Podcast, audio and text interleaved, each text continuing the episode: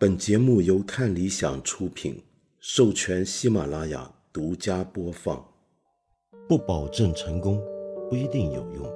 知识只是点亮世界的灵光。我是梁文道。本节目由北欧豪华旗舰型轿车沃尔沃 S90 冠名播出。知识只求八分饱，也能从容应对人生。沃尔沃 S 九零与你携手同行。今天呢，本来我们是要继续在这里跟你介绍本年度的宝珀理想国文学奖的入围短名单，也就决选名单五部作品，呃，继续介绍后面的三本啊。那因为我们之前已经介绍过魏思孝的《王伦好》以及林兆的《潮汐图》，可是呢，最近这几天啊。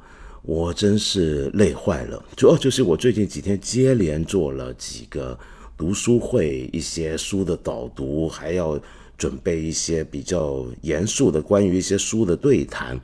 那结果呢，做的我累垮了。因为平常我我虽然每天都看书，那么好像呃，如果要我讲书，应该好像没那么困难，你以为吧？但其实对我而言是很困难的。真的是要出一身汗来来来来工作的，你别以为不耗体力，真的很耗力。那所以今天呢，我想偷懒，但是我又不能像平常那样放鸽子啊，对不对？到底有赞助，呃，虽然这是这一期赞助的最后一期了节目了，也不能随便放鸽子，那是不对的。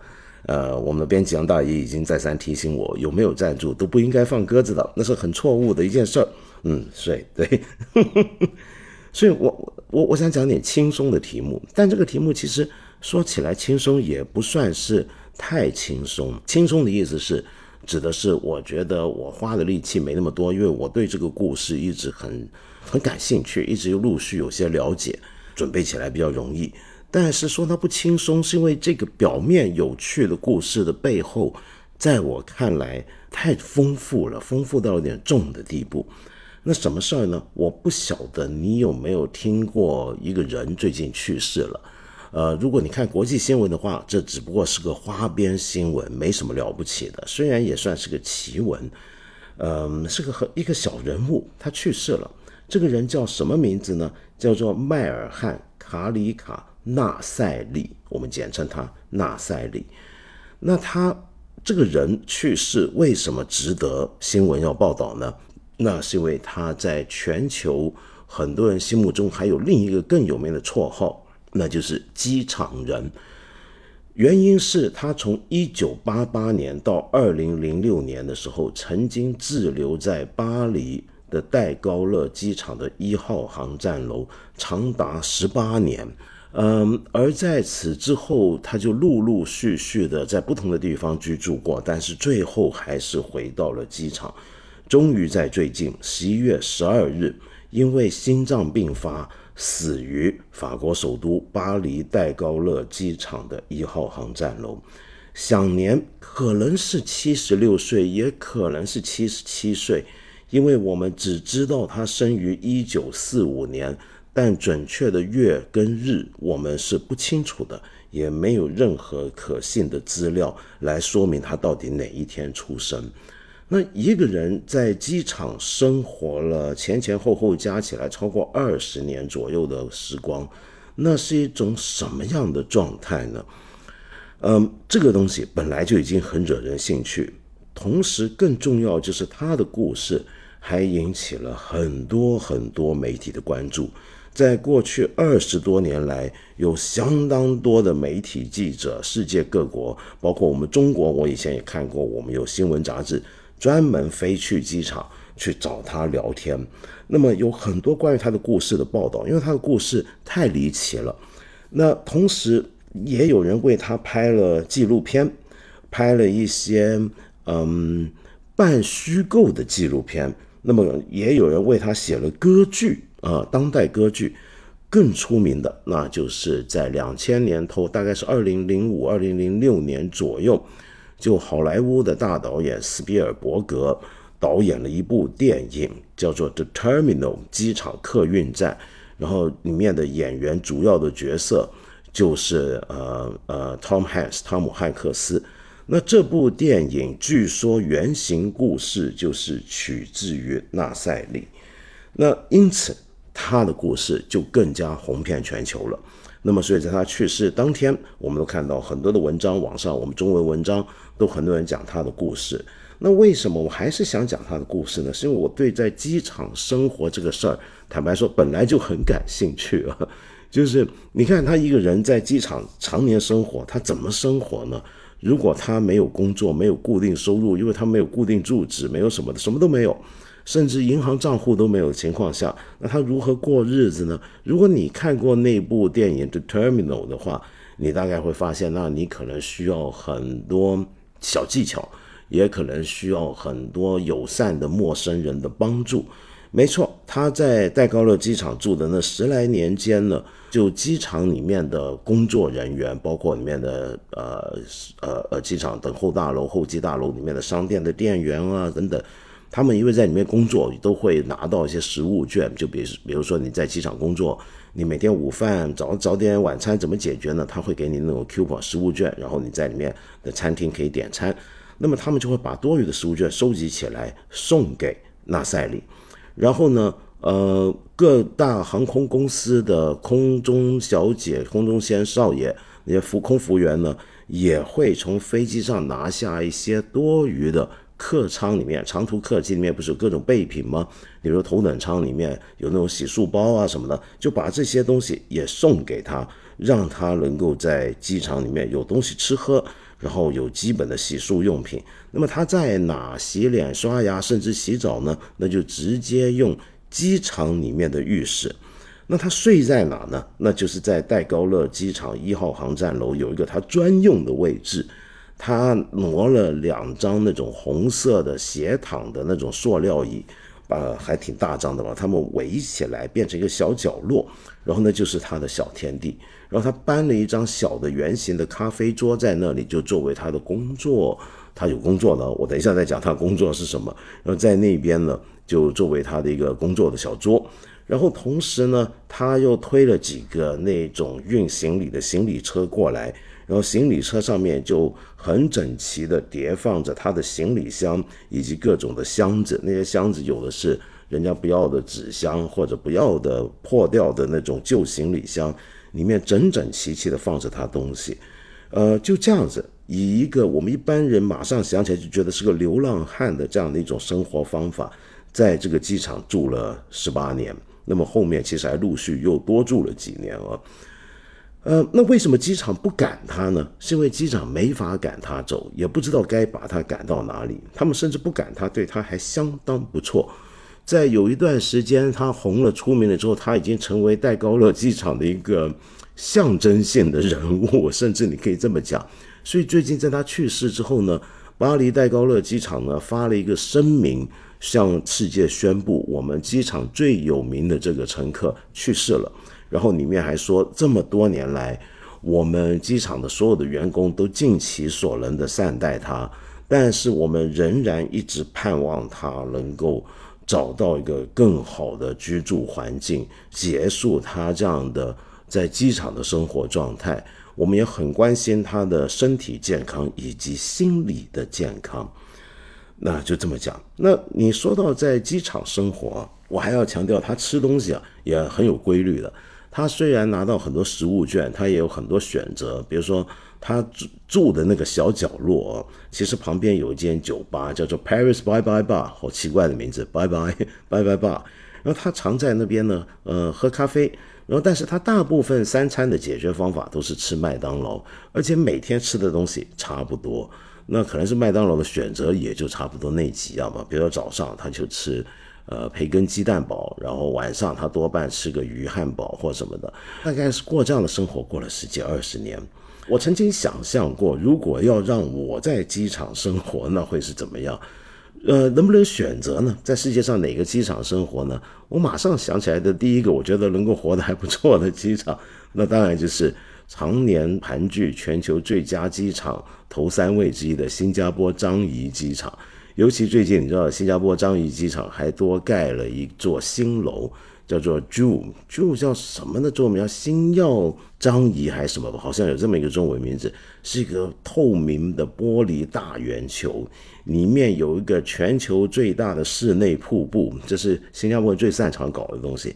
然后室内植物热带雨林般的植物园，在这个植物园的树顶上面还有那种树顶的悬浮体呃悬浮走道。然后还有那种高空弹床，很夸张，什么都有。更不要说它本来的机场里面就已经有蝴蝶园、兰花园，哦，那环境很好，有山有水有植物，那个里面有无穷的各种玩乐休息的地方，有健身室啊什么。要不然的话，就比如迪拜机场，我印象也很好。对我这种人来讲，最吸引我的就是迪拜的吸烟室很漂亮。那么当然，我不知道能不能混进他们的商务。阿联酋航空他们的商务的休息室啊，那商务休息室里面那个吸烟室是我这辈子见过最夸张的机场吸烟室。你进去之后，你发现天哪，这是个吸烟室吗？我这辈子从来没有这么被有尊严的作为一个吸烟的人这么有尊严的被对待过。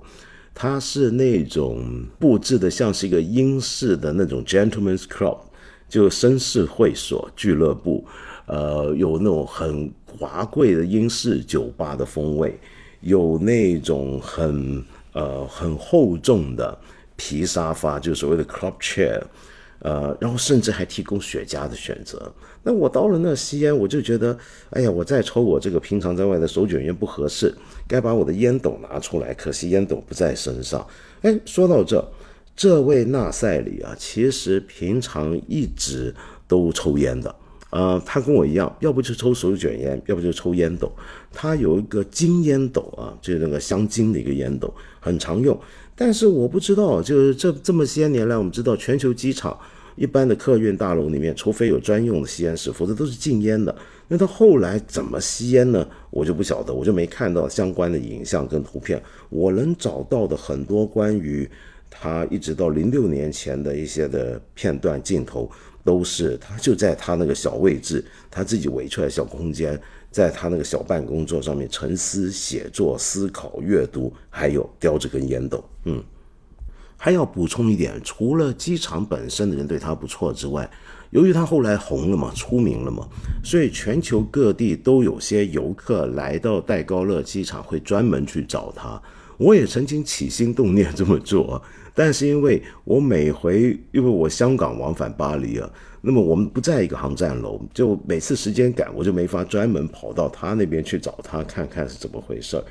那么就很多全球来的游客啊什么的去看他，也都会送他一些东西，有人可能给他些钱啊或什么的，但大部分人给他一些信啊明信片，有人会专门寄明信片给他问好，祝他节日快乐。然后问候他，然后很多人会把自己在机场、飞机上看的书就留下来给他，所以他有很多书的收藏。尽管这个书的收藏的种类是千奇百怪，因为全球五大洲各地各样的游客留下来的书，你能想象得到。然后他这些也都在他的那个小空间的呃行李车的那些箱子里面整齐的排放起来。他这些行李里面，除了他日常的衣物啊这些东西，他衣服会洗的，甚至还是干洗。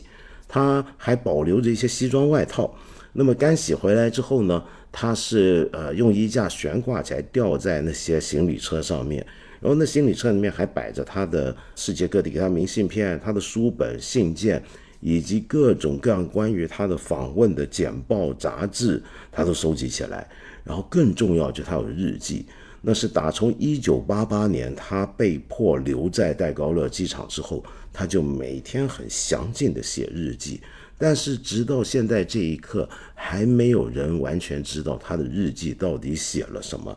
呃，除了在二零零四年他自己写过一本自传，在另一个英国作家的协助下，那本自传就叫做《Terminal Man》机场人，那里面部分引用了他的日记。好，那么我们要回头讲讲啊。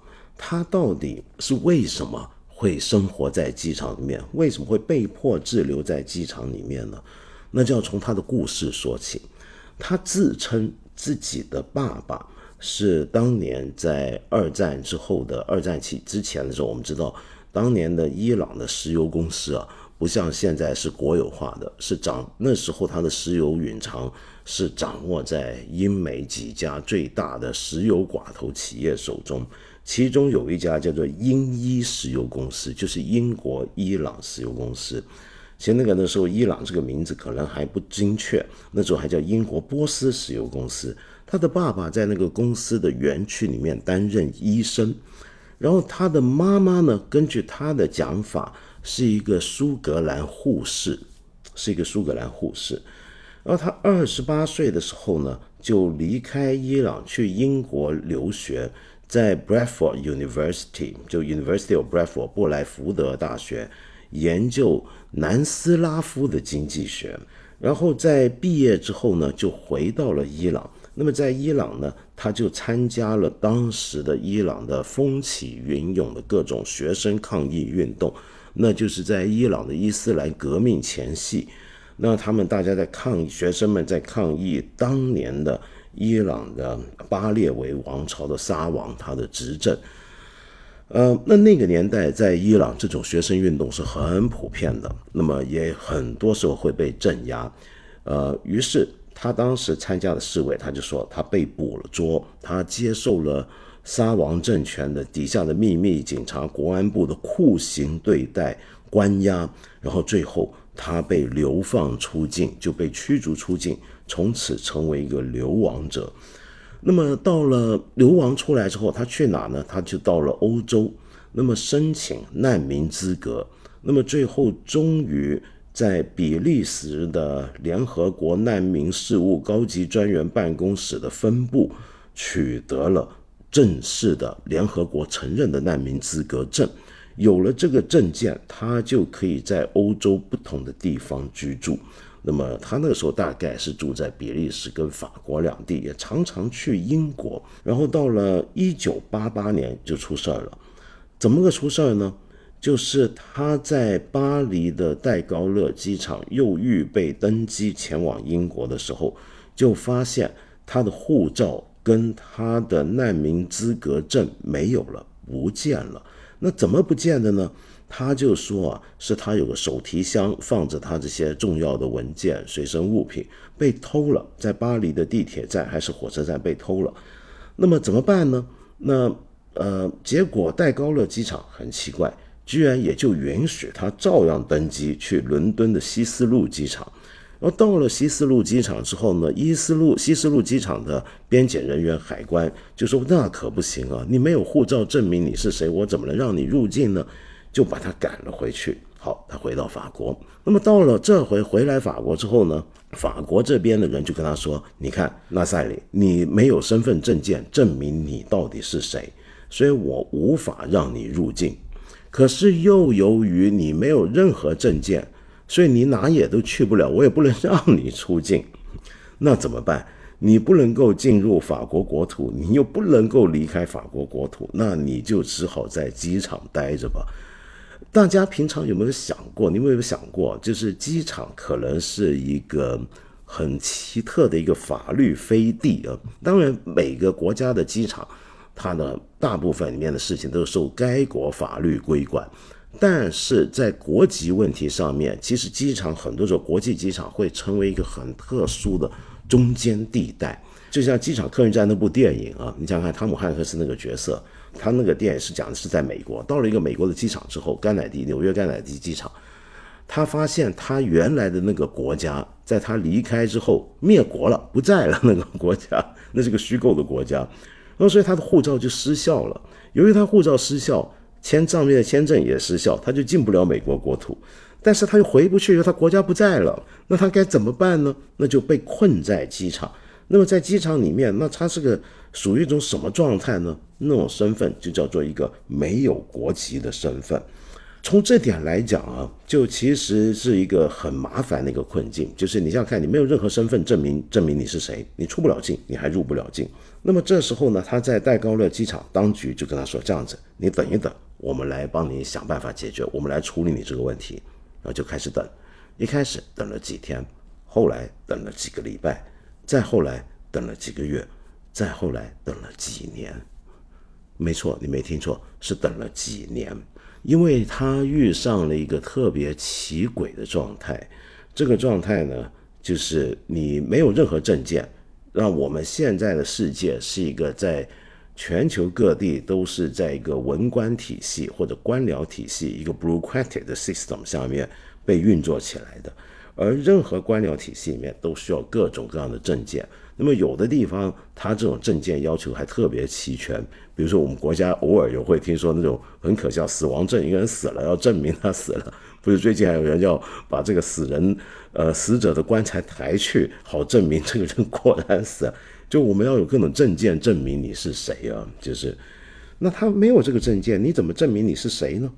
于是他就像是卡夫卡笔下城堡里面的那个测量员一样。他在永远的在等待进入城堡，永远都要等待进入法国或者离开法国，但是他永远哪都去不了，永远就在城堡边缘的等候室里面，在不断这边等候召见，等啊又等的。那么后来呢，他是得到了法国一个很著名的一个律师帮忙，他要打这个官司，要想办法解决他的问题。那么最好的解决办法就是。找到当时批发难民证件给他的联合国难民事务局高级专员办公室的比利时分局，要在那边拿到证件。那比利时那边说可以的，没问题，我们可以给你证件，但要你本人过来证明是你，我才能给你这个证件。那他现在机场都离开不了，那他请问他如何本人去比利时布鲁塞尔当面向人家证明？你看我来了，我就那个人，我拿回我的难民证呢？所以又卡在这儿了。这个就有点像，就我自己，当然我完全无法跟他相比。让我想起来，就是我前阵子要去澳门，这个我不是讲过吗？我打算从澳门呃呃串回串北京，因为那叫境外嘛，从上海去澳门，结果在浦东机场。那么我澳门健康码黄了，是因为技术原因。然后那边的卫生局，澳门卫生局说没问题，你过来，你下机之后，我们知道这是技术原因，我们再帮你操作转成绿码，你就可以来了。但是浦东机场就说你没有这个，你现在还是健康码黄码，你就登不了机。那么他呢情况更严重，就纳赛里是，他必须到布鲁塞尔证明我我是那个人，拿到难民证。但是他根本不能离开巴黎机场，因为他没有任何证旅行证件，使得他能够顺利的到达比利时。好，又卡在那。终于到了一九九五年，比利时那边跟他说：“好了，可以了。呃，我们现在能够批你，就是给你一个临时的旅行证，让你来比利时一趟。但是有个前提，就是要有社工在场陪伴你。”监视你，就你不能到处跑。可是很奇怪，纳赛里又拒绝。就我们平常人会觉得说，哇，我从一九呃八八年开始就被迫住在机场，到了九五年，我终于能够离开机场了，我终于可以到比利时拿到一个换取自由的身份了。那你叫社工陪着我，那就陪呗，对不对？有什么关系呢？但他拒绝，他不行。而且他不要去比利时，他说什么？我要去英国。这时候他还是觉得他是不是很不对劲呢？包括他人权律师都觉得很困扰。那后来呢？到了法再闹下去，这事儿因为大概新闻界也都很多报道，然后法国政府跟比利时政府也都觉得这么搞不是个办法。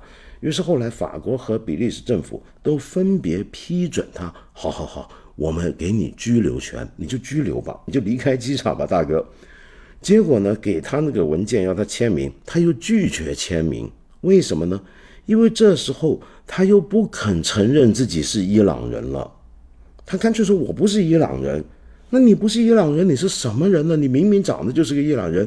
你一开始也没有说你在伊朗参加学生运动被逮捕被虐待跑出来的吗？而且他那时候还说过，他回伊朗。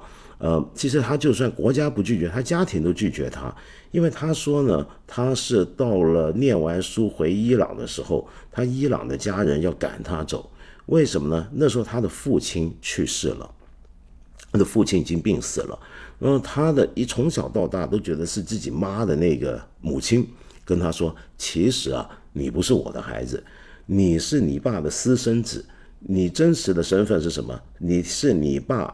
跟当时在这个英国伊朗石油公司工作的一个苏格兰护士生的一个私生子，这么多年来，你爸在这，我们就只好承认你是家庭成员。现在你爸走了，我们告诉你真实身份，你不是我生的。现在你爸走了，你出去吧，我要把他赶走。所以他一直说自己是个，从这个角度讲，他是个苏格兰跟伊朗的混血儿。但是你看他那个样子，不是很容易看得出他有一丝一毫的呃苏格兰人或者英国人的感觉。但无论如何，他这时候就说。我你看我这个身份，其实我是个英国人，而且呢，他的名字也都变了，他不再叫做迈尔汉·卡里米纳塞里，他说自己的名字叫做 Alfred Mahan，阿尔佛德，而且他还是爵士，叫 Sir Alfred Mahan。那这个名字是不是他虚完全虚构的呢？也不是，是因为在他过去那些年困在这个官僚世界里面，不知如何是好，卡在机场的时候。他好几次申请入境英国，然后跟英国政府方面很多信件往来。有一次，英国的相关部门给他寄信，居然错误的把他的名字打成了叫做 Sir Alfred，这么称呼他，就艾尔弗莱德爵士这么称呼他。然后他就从此认定，我终于搞清楚了我的真实身份。原来是艾尔弗莱德，我叫艾尔弗莱德，而且我还是爵士。其实我是英国人，所以在这时候他就说我是个英国人，而你们给我签名的这个文件上面都说我是伊朗人，我拒签，所以他拒绝了法国和比利时留给他的这个居留证。从此之后，他就继续在机场居住下去，拒绝离开。就这么一直到了二零零六年的七月份，因为他生病了，这时候必须住院，所以呢，机场当局就跟法国政府合作，把他送到医院去，然后同时趁机把他原来在戴高乐机场十几二十年经营下来那个小公签呢给拆解了。那当然，他的物品都给他保留着，送去医院给他，然后让他不回呃机场住。然后后来呢，又让他去了一个酒店住。那个酒店后来他又搬到红十字会协助下的机场附近的酒店，还是挨着机场。他不晓得为什么，大概还是想挨着机场。那么最后又辗转去了一个非常著名的法国的天主教的慈办理的慈善机构爱马仕他们的庇护中心住。再来又到了巴黎的庇护所居住。可是，在他过去两年。差不多快要离世之前，他又搬回到了机场了，又住进去机场了。那么在这中间，零六年到现在中间，其实他断断续续，偶尔也会回到机场住一段时间。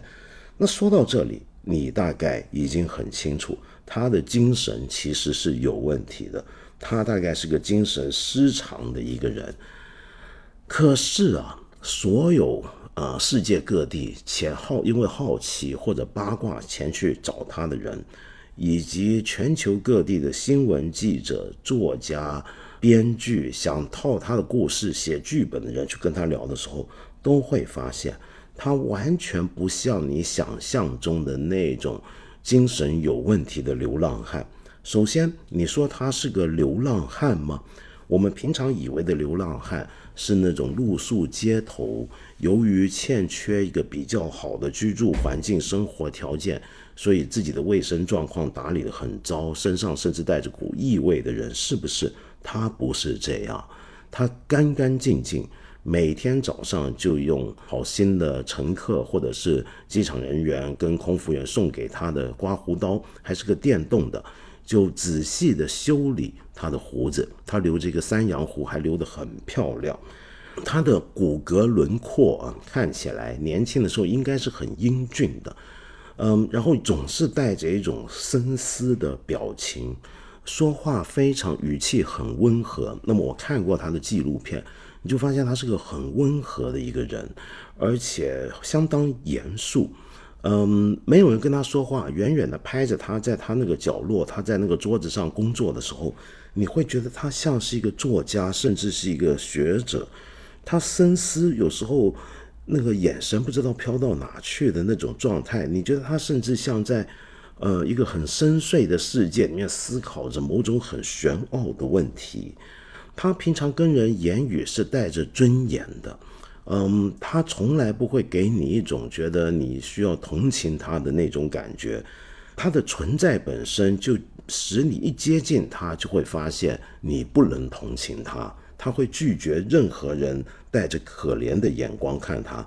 他不需要告诉你不用可怜他，而是他的状态就让你知道你不能可怜他。这是一个很有尊严、很有想法的人。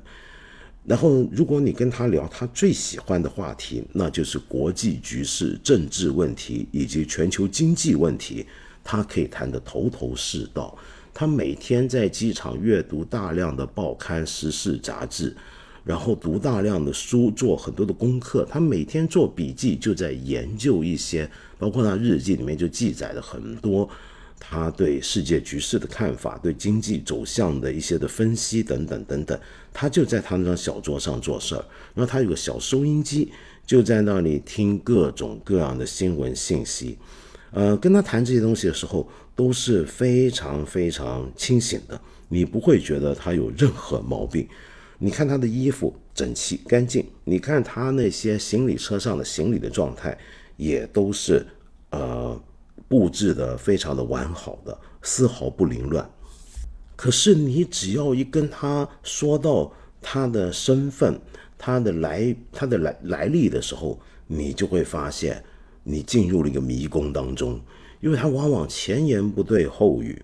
有这么一位英国作家，呃，拍跟一个导演拍过一个关于他的纪录片。那么为了要拍这个纪录片，这个纪录片导演。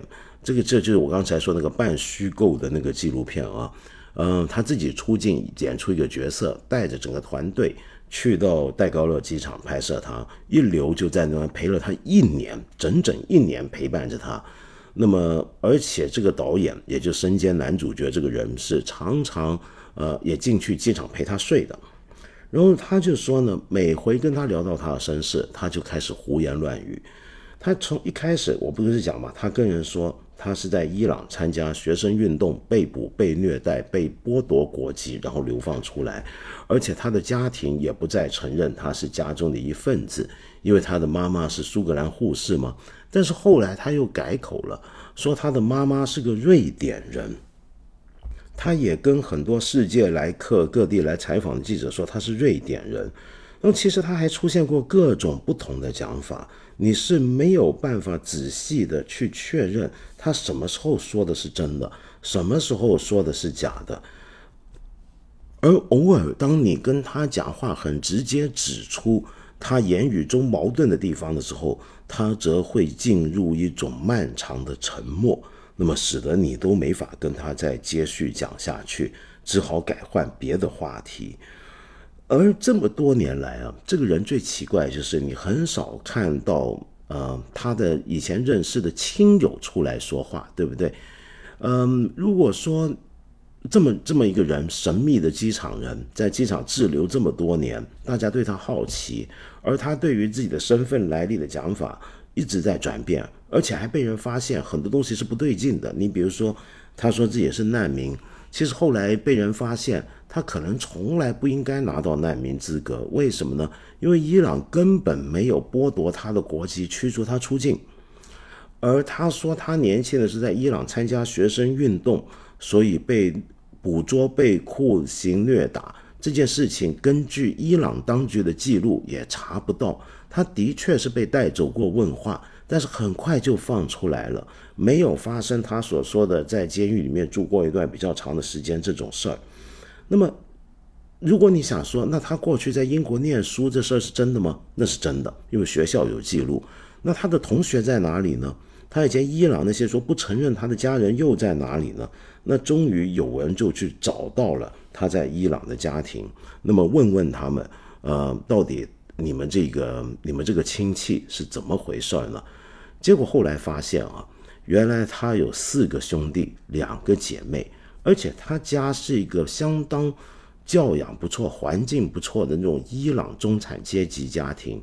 他家里面呢有一个呃哥哥是在银行工作，有个弟弟是个化学家，然后有一个弟弟呢是在伊朗的国营的电视台里面工作，他还有一个妹妹。干脆是在卢森堡做牙医。然后他还有一个哥哥呢，是在这个比他大两岁的哥哥叫 Sirius，是一个生意人，长期的在英国跟伊朗之间往返，那么专门做各种外科手术要用的用品，把这些东西进口到伊朗去。他自己在英国也都住过很多年，而他这个哥哥的孩子自己都还在英国住。其实我们讲到伊朗，很多人都误会啊，以为伊朗是个完全对外封闭的一个国家，呃，非常抗拒任何西化影响。我们现在讲伊朗，现在比如说我们现在仍然还在进行中，而且镇压的相当残酷的，由于头巾问题、女子头巾问题引起了这场漫长的示威跟跟游行了。那么我们看这些事儿，我们总以为啊，伊朗好像与世隔绝，被全球制裁。其实不是这样的，它当然经济上被孤立、被制裁，但是其实还有很多走私渠道。更不要说伊朗历史上跟欧洲很多国家的关系是很密切的。你比如说，今天你跟你在伊朗日常人的语言之中，你听到有时候他们打招呼的用语居然用的是法文，你就大概知道。所以伊朗有许多中产阶级家庭，其实都相当了解西方。大部分人英语讲得相当好，而且很也常常在欧洲有很多的往来联系，有不少伊朗人住去了欧洲。那所以要找到他家并不是难事儿。那问题是，他家为什么一直不来带他走呢？不来找他呢？怎么回事呢？那后来就发现了，原来情况是这样的，就他家里面也都不知道他怎么回事儿。他们呢是听说了，因为有好几年他们还有书信往来，包括他那个住在英国的哥哥，但是后来就他离开英国去了比利时，又在法国之后，他滞留在机场那段时间之后，就忽然之间中断了书信往来，这个人就不见了。嗯，那当然他们也很着急，想找我们这个人到底去哪了呢？我们这个兄弟，结果呢，他们也有些亲属专门到了戴高乐机场去找他。结果找他的时候，去跟他聊天，发现他居然不承认认识自己的亲人。就你这个兄弟姐妹走到他眼前了，然后跟他说：“哥，你你你怎么还在这？你到底要怎么样？”他说：“你是谁呀？我不认识你。”他拒绝承认他的亲友，拒绝承认他伊朗这些亲友，甚至有时候到了后来的地步，他是说拒绝承认自己是伊朗人。他觉得自己从来没有在伊朗住过，没有在伊朗生活过，但他的兄弟姐妹就跟记者说，其实不是的。他小时候在伊朗的时候，其实状态很正常，呃，学习很好，很聪明，很喜欢打这个呃呃桌球的，我很喜欢打这个乒乓球的。而这么多年来，他们发现他的这个状态，但是又不敢对外面多说什么。那是因为有点担心，他们说话说的越多，会越加影响到他在戴高乐机场的状态，呃，会让他滞留的更久。他们希望呢，就保持沉默，好配合这个迷失的兄弟的自我的描述，让当局尽快的可以让他给他一个身份、一个证件，让他离开。他们好像不知道。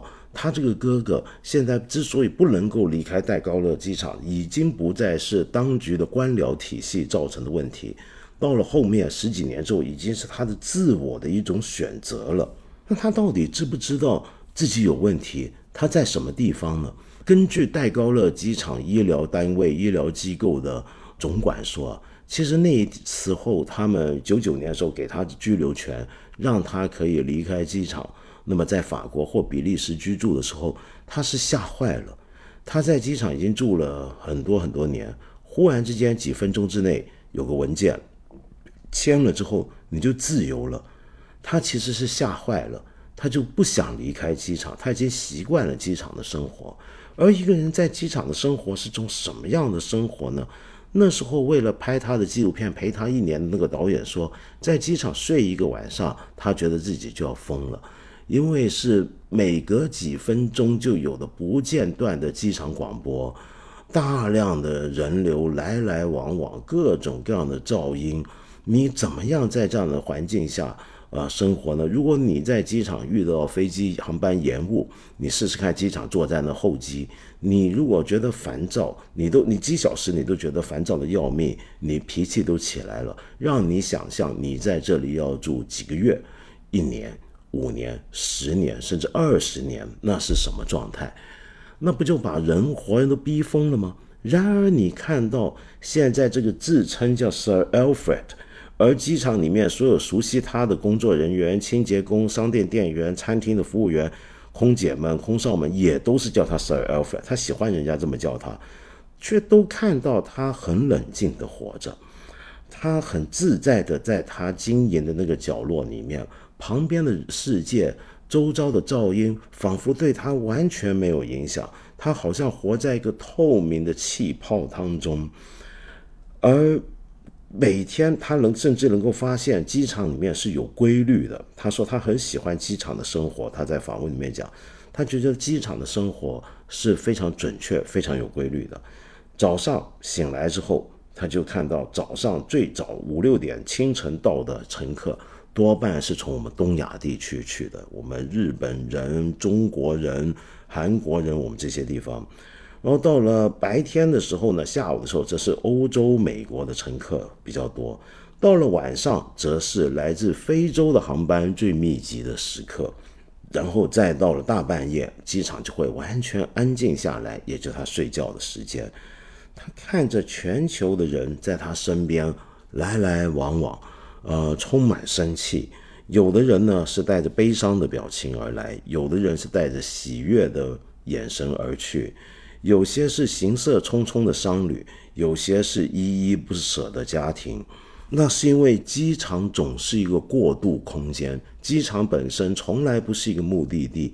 机场是一种典型的现代的所谓人类学家讲的 non-place，就非空间或者非地方。呃，non non-pace 是种纯粹的 space。这个 pace 跟 space 的分别在哪呢？就我们日常生活里面，我们的空间大约粗糙的分两种，一种是有意义的空间，比如说我的家庭、我的办公室，我们常常聚集的地方，这是一个充满了人际交流、有意义的空间。但是还有一些空间。它没有空间特色，还有一些地有些地方是没有空间特色的，它完全是个功能性的空间。比如说，如果还用现金的年代，我们不是有银行提款机吗？那个提款机的小玻璃房里面，那就是一个没有任何特色、没有任何情感，人也不会在此交流，因此也不会赋予它任何意义的一个过渡空间。公交站、地铁站、机场本来也都是如此。这也就是为什么全球的大机场啊，我们国内的这些机场，你看到长得都越来越像，就是个巨大的玻璃天顶，非常透明，采光非常好，有二十四小时、一年四季都恒温的空调系统，然后里面的嗯。大概的路线装潢也都差不多。你闭着眼睛，如果你熟悉全球机场布局，你去了一个陌生的机场，你大概都能够很准确的知道洗手间该怎么辨认出来。呃，拿了行李该往哪走，大家的路线情况是差不多的，没有特色的。这是个过渡空间。然而，这个过渡空间，一个临时状态的空间，却是他住了二十多年的一个地方。嗯。我记得那个纪录片，我刚才说那个英国纪录片导演啊，曾经跟他有过一些对话，我觉得很有意思。他们问他，就那个导演有一天早上陪他一起去盥洗室，呃，洗脸、刷牙、刮胡子的时候，呃，这个导演终于忍不住跟他说：“我有点担心现在在你身上发生的事儿，你这么下去怎么办呢？”这个导演扮演的那个角色试图要让他啊放弃现在的生活，让他离开机场。结果，Sir Alfred 回答：“我只是跟随我的身份。”这个这个导演也就那个演员跟他讲说：“可是问题是，你已经在这搞了很久了，你要搞搞你这个身份，你搞了很久了，对不对？”然后纳赛里也就 Alfred 他说：“是的，他看来还需要更久。”嗯，然后这个导演说：“我知道，但是你看这么多年，什么都没有改变啊，什么事情都没有改变啊。”呃，很多事情的确变了，但你仍然在这里啊，Alfred，对吗？Right？You are still at the airport。然后跟着他回答：“是的。”然后他一边仔细的修理着他的胡子，一边说：“我仍然是一个机场的乘客，我永远都是一个乘客。如果我走了，我还是会回来的。我并不是在流浪，我不是一个流浪汉。”然后他刮完胡子就走出去。剩下这个导演此刻就忽然之间流泪痛哭。为什么他会流泪痛哭？就是这时候他遇到这个人，他完全无法理解，他完全无法进入他。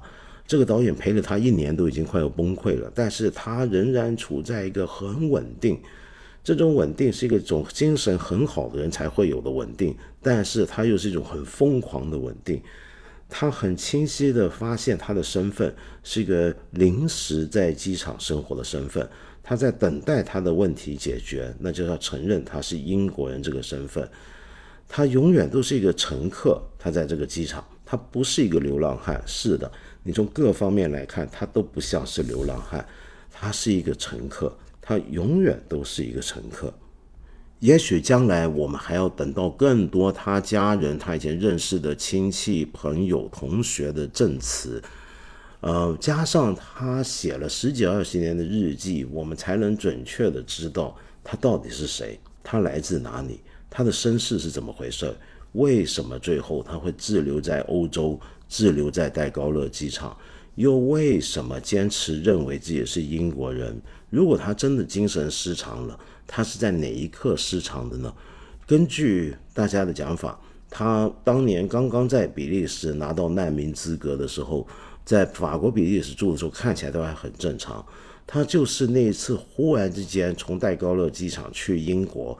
被拒入境，回到戴高乐机场，然后滞留一段时间之后，整个人就改变了。嗯，到底那期间对他而言发生了什么事情？是不是机场这样的环境使得他疯狂了呢？还是我们甚至可以说，就算我永远不知道这些答案，但是我们从旁边看，我愿意说他仿佛选择了自己的人生，他甚至选择了自己的身世。他在机场滞留的一段时间之后，他决定他不再是伊朗人，他跟他过去认识的所有的亲人亲友斩断了一切关系，他获得了第二次生命，他依照他的方式选择了另一种人生，一个第二人生，这样的一个人生是种终极的流亡状态，是一个没有国籍的状态，嗯，一个流亡的人。我们常讲，一个流亡的人失去了根，他在海外漂浮。但是大部分的流亡者在所谓的海外漂浮，最后都会有一个在落叶着根之处，那就是他的流亡所在地。而这个人选择的他的流亡所在地，就是在一个最临时、最不能够安身立命的地方——国际机场。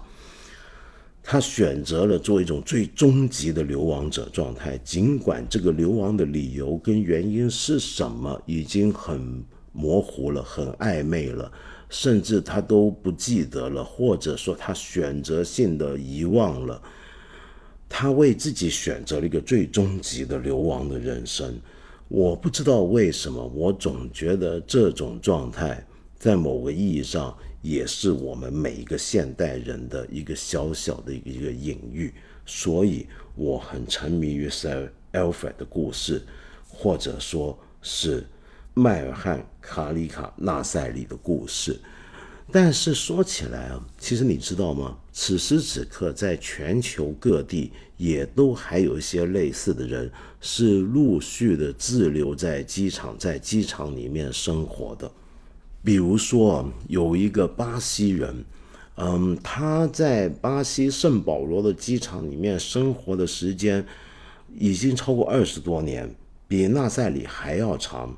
是直到二零一九年疫情的原因，机场被迫关闭，他才离开了机场一段时间。但最近据说又回到了另一个机场，在里面住了。而其实就在我们国家，在我们的国门，就在北京首都机场。也有这样一个人，你知道吗？他叫做魏建国。魏建国本来就住在首都机场旁边，然后在二零零八年他失业之后，天天喝酒，酒醉之后就会跟老婆吵架。那么，然后后来呢？大概因为跟家庭相处的很不愉快，那么有很多的矛盾，终于他太过生气，就选择到机场留宿，一住住了十四年。你知道吗？魏建国在我们首都机场住了十四年，那么他在机场是打地铺睡觉。由于他每个月还能够领一千月薪，也就失业补助，所以他还能在机场生活。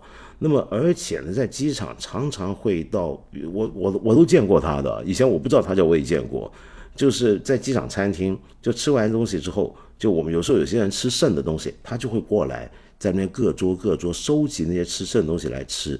那其实呢？呃，我们机场的安保人员有时候赶他走，但是赶完之后他就会回来，你也没法把他赶走，他就这么在首都机场住着，好像是到了一九年，也是因为疫情的原因，他才终于被迫离开机场。那现在我就不知道他去了哪里了。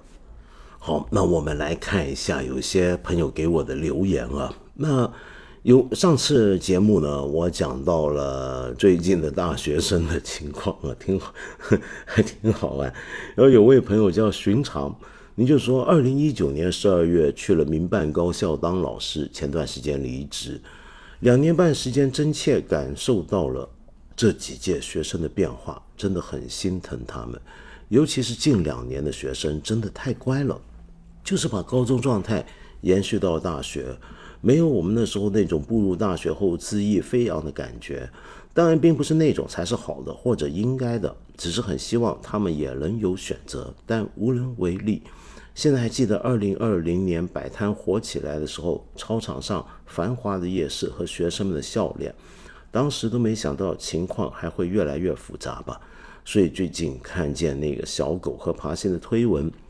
我为他们能在本该很美好的球员求学生涯还封闭校园里找到让自己快乐的事情而开心，也希望大家都还能有感受到美好和快乐的能力。是的，我也很希望，就是，嗯，现在同学们在这样的环境下还能为自己找到一些快乐的事情。可是问题是，并不容易啊。你有没有听过最近有件事儿啊？就大概是发生在我国西北某城市的大学里面。就有一天在做校园核酸检测的时候，有一个同学呢，就不晓得为什么叫马赛克同学。那现在是冬天比较冷，但是他就穿着背心下去排队做核酸检测。结果后来大概是校方有领导见到了，这个领导呢就写了一个东西，就说这个同学是谁呀？怎么这么做呢？要要看看是谁。结果领导这么一说话，那下面的校方里面一些的辅导员或者工作人员、一些老师就觉得那不行了，领导都关注了，得做事儿。结果就有一位学校里面人呢，就在群里面就有这么一个 post 出来。那么最近几天传的也很广，你可能也看过，没看过，我现在念给你听。他就艾特所有人。今天上午在校学生下楼核酸时，我们院有一个马赛克同学，顶着凛冽的寒冷，不顾及别人的感受，招招实实秀了一把自己肥硕的肌肉，如愿博得了眼球。抗疫一个多月来，学校投入巨大的人力物力资源，在守护着同学们的健康。在校区工作的老师们要为静默中的孩子们送去一日三餐，清理生活垃圾，组织核酸检测。统筹各种特需，劳动强度之大，工作条件之艰苦，与日俱增。但学校没有计较过成本，老师没有叫过苦和累。那马赛克的这种行为，无疑是对学校巨大付出的沉重打击，是对所有人的付出和守护的漠视和极不尊重。这毫无底线的在挫伤着所有人的工作积极性。我实在不知道我还能说什么，还能做什么。我已经向校长道歉请罪了。在此，我想请大家做好这么一件事：举一反三，通过此案例和同学们在抗议中各种不合规矩的言行，组织召开主主题班会，引导各位同学深入思考，讨论一下疫情防控和我的责任。班会后，由同学个人提交书面的自我检醒和认识。所有人要注意这项工作，请于今天开展，并于明天上午十点前收集好同学们的检醒材料。我们不把工作做实做细，对不起学校和所有人的努力。OK，这就我上一集讲的啊，我们的正常啊，就你今天穿个冬天的时候穿背心下来排队做核酸，也都是很不正常。而稍微的不正常，那就是一种对学校巨大付出的沉重打击，是对所有人付出的漠视和极不尊重。是毫无底线的在挫伤着所有人工作的积极性，所以大家要正常。只不过我们越来越不知道怎么样 才能算是正常。还有位老朋友 S Y 想起一些大学往事。很多年前，道长在复旦开讲座签售常识，哇，那是十来年前的事儿了。你说我有幸在场，怀念那个无比开放的时代。现场除了复旦学生，还有许多同学从四面八方赶来，没有什么听众限制，从座位到站席都一抢而空，甚至教室窗边的空位也挤满了人。到了提问环节，话筒从室内一路被传到室外。我印象深刻的是，有位香港同学拿粤语亲切跟你互动，那股子朝气蓬勃和百无禁忌的提问，才是我记忆中大学生活应该有的样子。老人可以在艰难的时候靠年轻的记忆安慰自我，希望现今这些被关注的孩子们，将来也能找到足以修复荒诞这一年的美好时光，即便烂俗，但依然相信好日子在后头。另外呢，还有一位朋友叫风小云。您说大学生一枚，今天听到你将大当代大学精神状讲到大学精神状况，真的乐死了。我想以一个零零后学生亲身经历讲几句。除了爬行、纸小狗啊、发疯文学，其实封校生活还有一些比较正常的，比方说草地音乐会、跳蚤市集、校内放风筝、校内后山野餐啥的。当然，这个得因学校而异了。就我知道的，前些天武汉一个学校有人在操场放了一面镜子，也有好多学生来围观，纷纷在镜子上写了想说的话，然后和镜子打卡。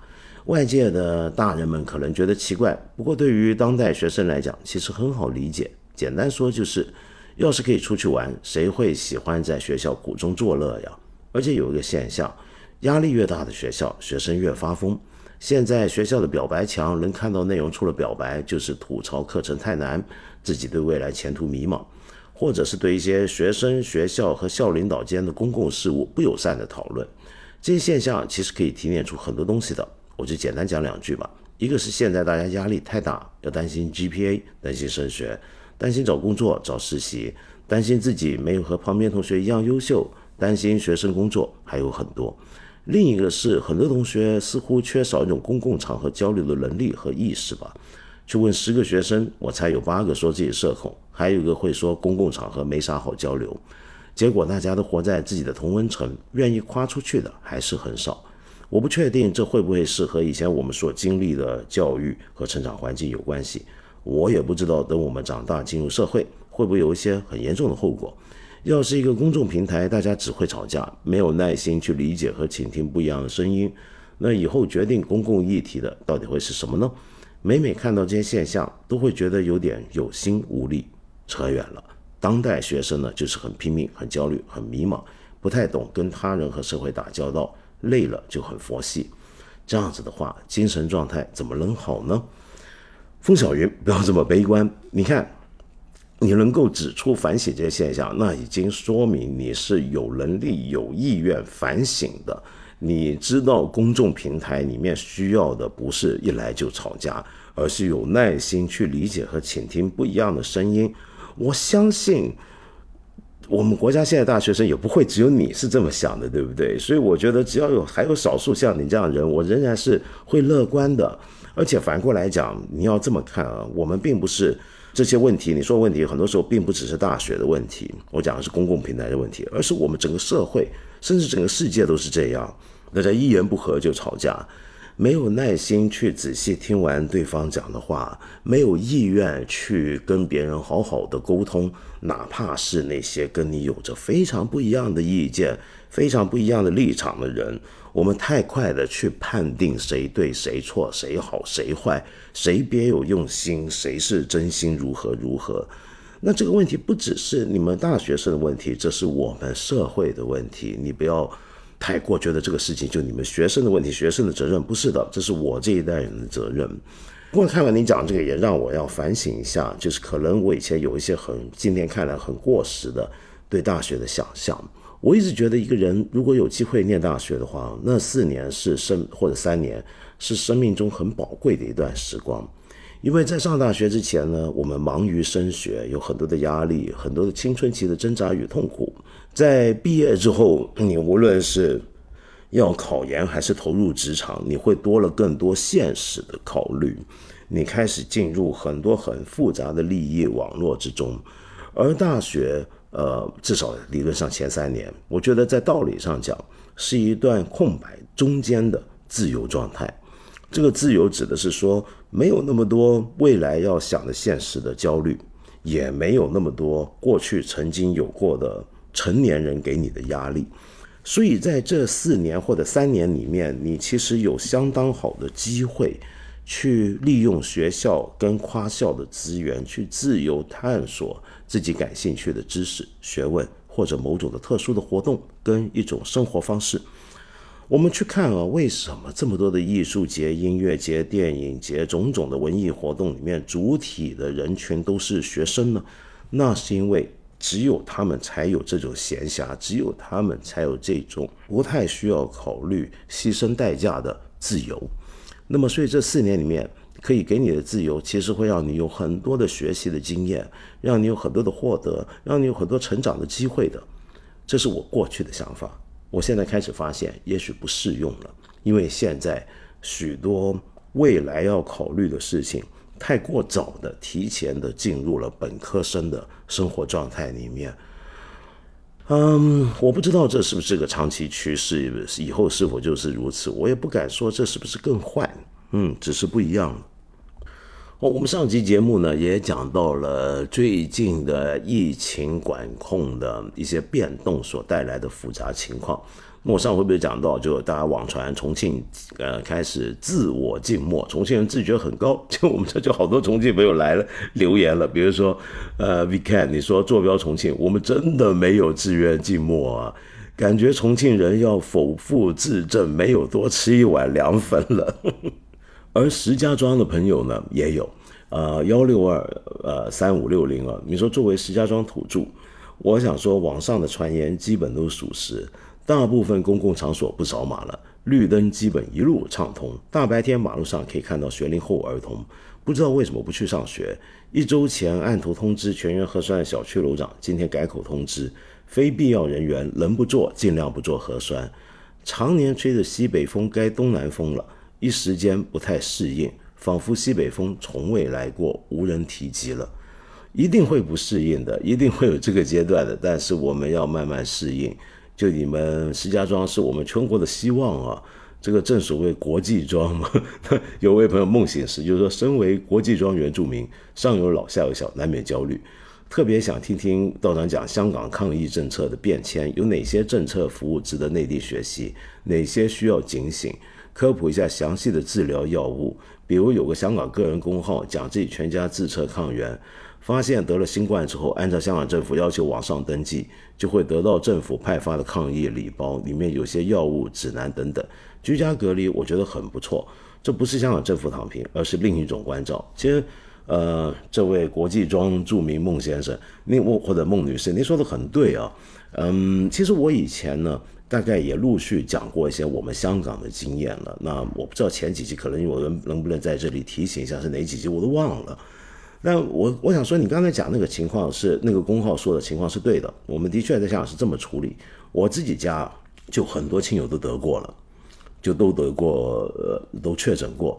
呃，然后他们就通常是，比如说有天发现就有点喉咙干啊、不舒服啊、咳啊，甚至有点低温发烧。然后呢，这时候呢，就我们都有，我们香港大家都准备抗原包，香港叫快速检测啊。我们就快速检测做完，然后发现哎阳了，阳了怎么办呢？按照政府的规定，你就是要网上或者热线电话去登记，说我阳性了，我确诊了，然后政府就会指示你该怎么做。那我有些朋友或者一些亲人呢，他们接到就政府的回回话，那政府相关部门就会那个也很搞笑问你，那你现在有多不舒服呢？呃，也没多不舒服，就像感冒发烧嘛，发烧。你家有感冒药，有有止烧退烧药吗？有的，好，那你就吃那个吧。跟着就是好，那我要不要来医院？别来，没大事千万别来。然后你就在家老老实实隔离啊。对了，隔离，你家有没有条件隔离？那我们香港人住的地方小嘛，就问，比如说你能不能把自己隔离在一个房间呢？或者说你家人能不能陪你一起七天不出门呢？这么来隔离呢？啊，应该可以。好，那行了，那你别来找我们拿什么隔离措施了，没空。然后你就在家。乖乖的照顾好自己，万一有什么事儿，你再通知我们啊。然后每天记得继续做抗原啊。那么等到抗原阴性两天之后，那一般就是七天，那你就能出来了。那再有问题再找我们吧，拜拜。这是香港的做法。那么当然，有有时候你跟他说我不够东西，他会给你送的。那所谓抗疫礼包是有你说的这些指南呐、药物啊等等的，但那些药也都是一些简单的药。就如果你不严重，是不需要用到特效药，而特效药也不是会这么送给你，你是真的要入入院了才用的。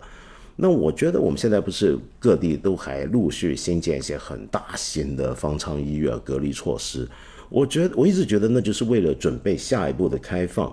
一放开的时候，肯定会有相当多人感染的，而这里面不排除有一些是重症患者，也不排除有一些人是没有能力去做好自我居家隔离的。那这个就是政府要有这种准备，我相信现在政府已经有这种准备了。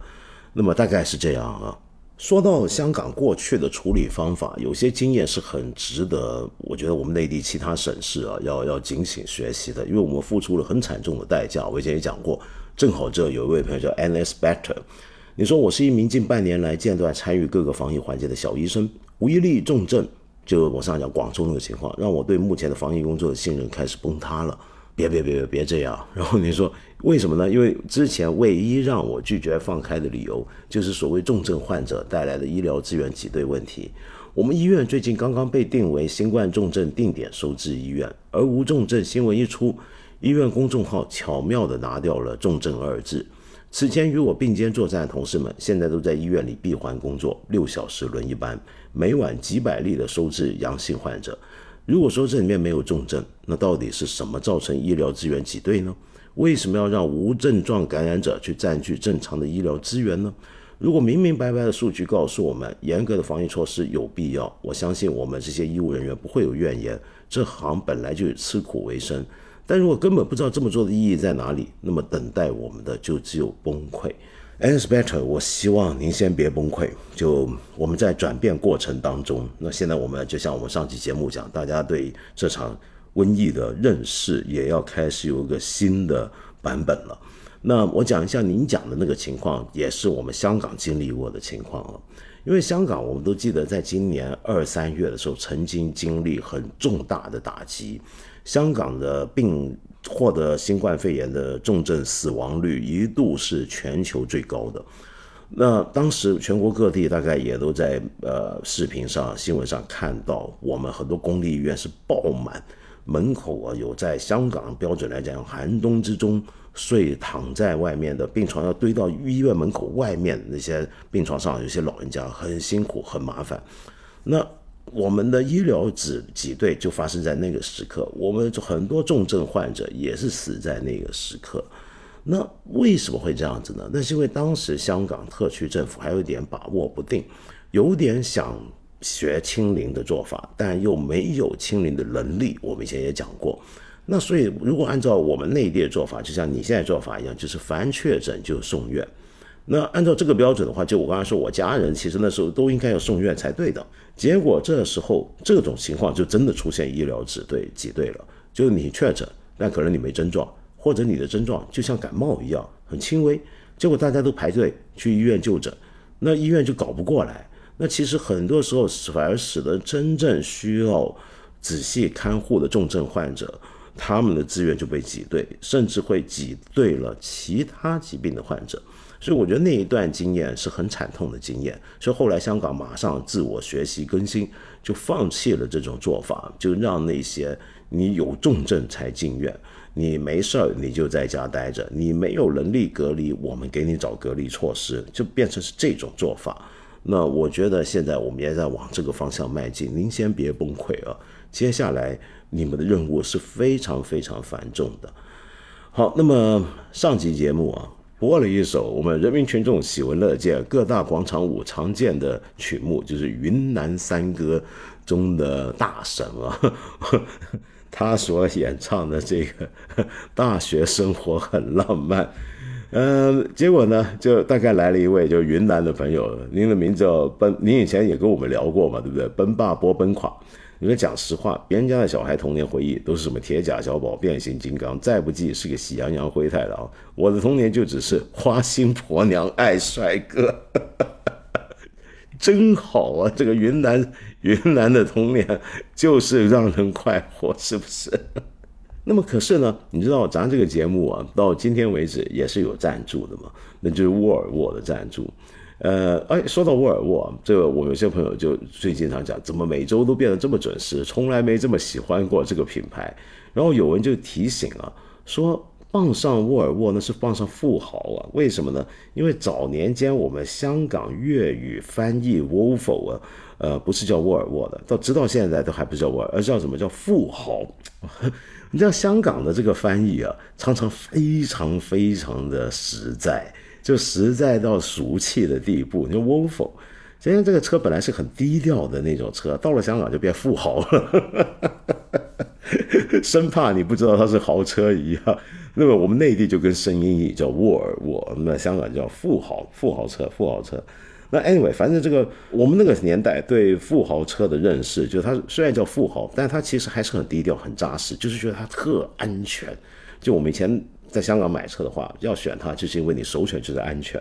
但是必须说，那个时候它的车款呢样子还是有点太老实，它安全但老实，老实的过头，不像现在长得比较帅了。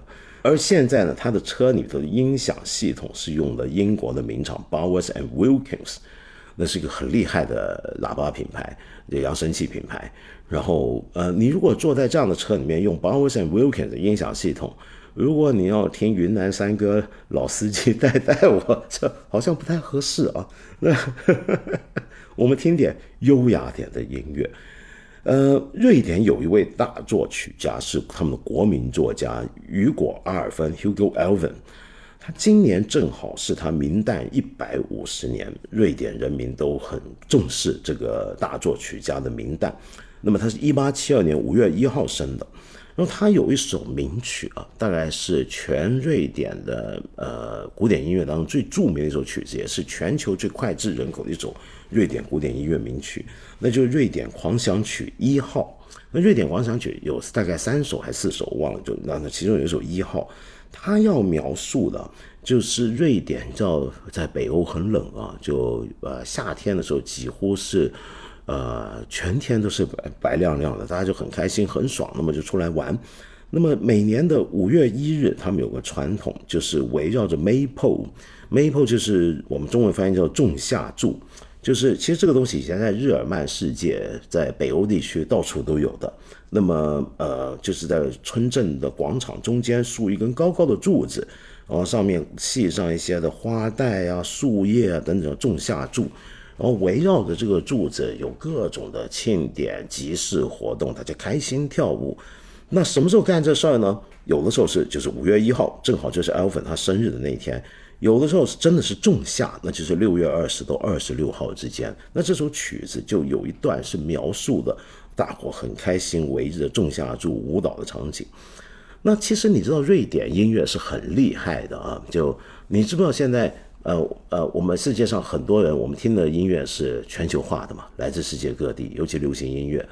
你知道全球有几个音乐出口大国，就是出产特别多流行音乐，征服全球的？那第一个那就是美国，第二个就是英国。这当然都跟英语是国际语言有关啊。那我们必须承认，没办法，人家就是音乐出口大国。你知道第三大音乐出口大国是哪个国家吗？嗯。是瑞典，你大概没猜到吧？为啥？怎么会是瑞典呢？但瑞典的确有些脍炙人口的老牌的流行乐队，像现在的阿巴。但你知道，其实我们现在听的很多的英国、美国的英语流行曲，它的作曲者很可能也有一大批是瑞典人，真的是这样。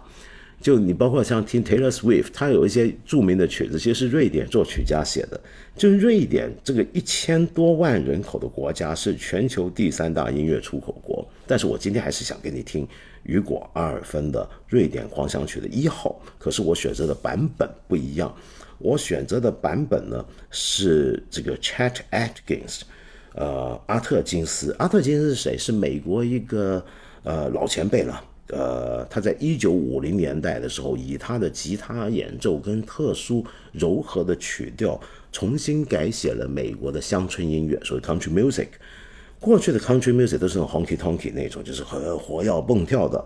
呃，但是到了五十年代左右，美国出现几个音乐人，用他们特殊的吉他，比如说 Atkins，他是用他的指弹吉他很有名，Finger Style 的吉他，嗯，创造出相对柔和的，就旋律比较温柔一点的一种的阿特金斯的他独排的一种声音，后来铸造了我们所说的纳什维尔这声音啊，Nashville，Nashville Sound，嗯，那他就改编过瑞典狂想曲，因为瑞典狂想曲一号啊有十三四分钟长的。那么我没法在这里把它播完，可是我选择的是阿特金斯这个版本，他就选了头两三分钟，而他这个版本也恰好是他本人最有名的一次演出之一。我们来欣赏《瑞典狂想曲一号》的吉他改编版本，演奏者就是 Chet Atkins。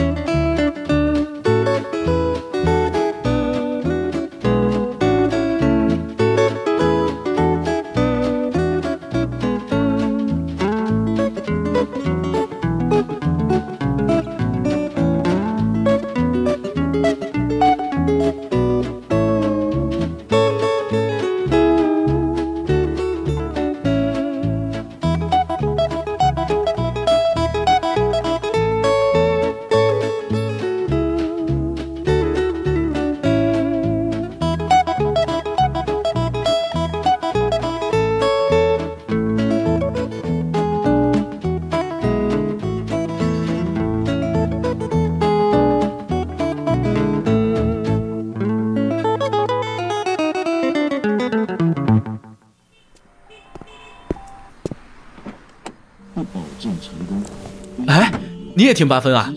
怎么感觉在你车里的音质比我在家听和用耳机听的都细致呢？连道长家的猫叫都能听见。那是因为我的沃尔沃 S 九零自带宝华韦健殿堂级音响系统呀，立体环绕音效果，就像坐在道长旁边听他娓娓道来一样。难怪呢，我说怎么有种在录音棚的感觉？那我在你车里继续再听一期吧。北欧豪华旗舰型轿车沃尔沃 S 九零。高清晰音质，还原声音本真，身临其境般聆听梁文道的人生智慧。